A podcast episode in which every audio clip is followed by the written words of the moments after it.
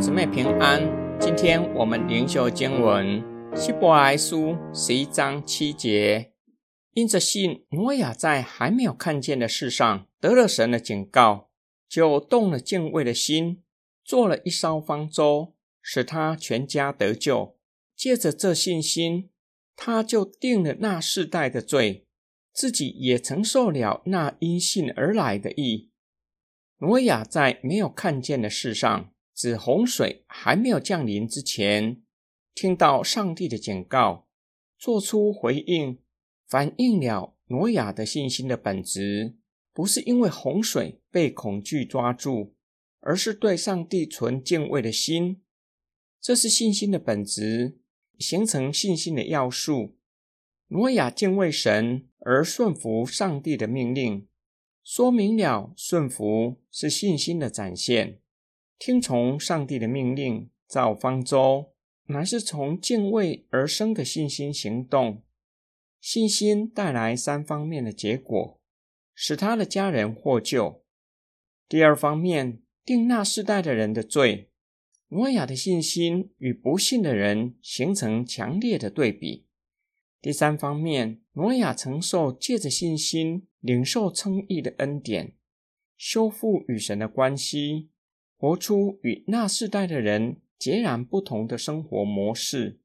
作者教导我们，信心乃是对上帝存敬畏的心，以至于听信福音，愿意顺服神的命令，照着神的命令敬虔度日，是信心的行动。因此，有信心的人乃是刚强壮胆的人，不会随从世俗的潮流。活出与世界截然不同的生活模式。今天经文的默想跟祷告，耶稣在许多基督徒的心里是最好的朋友。耶稣成为倾诉的对象，将心中承受的压力向耶稣倾诉。耶稣确实愿意听我们的倾诉，并且能够体会我们所面对的困难和压力。这世代的人。确实，在高压力的环境之下，连就读幼儿园或是小学生都需要舒压的玩具或食物，疏解生活中的压力。天赋上帝在许多基督徒的心里是厚赐恩典的爸爸。我们就像孩子一样，时常来到爸爸的面前，开出需求单，希望爸爸可以满足我们的需求。这一百年来，有可能是人类有史以来最富裕的时代。然而，人的欲望是无法满足的。这个时代的基督徒不仅需要能够体会的朋友、后赐恩典的天赋，同时需要创造生命的主在人的心里掌权，需要对神存敬畏的心。我们常听到。顺服就蒙福，这样的语言有没有可能变成只要蒙福不要顺服，或是选择性的顺服？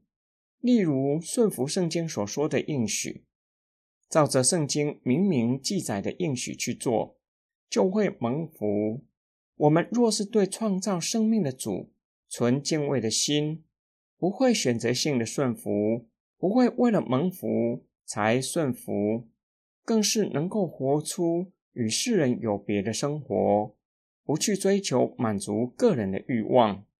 我们一起来祷告：爱我们的天父上帝，你是我们在天上的阿巴天父，我们以爱你来回应你的爱，就是去爱你所爱的人。你是创造生命的主，是我们应当敬畏的，要顺服你的旨意。在世人中间做耶稣基督的见证人，就要活出与世人有别的生活。求主赐给我们刚强壮胆的心，不害怕世人的眼光，不随从世界的潮流，只愿单单顺服你的命令，行你所喜悦的事。我们奉主耶稣基督的圣名祷告，阿门。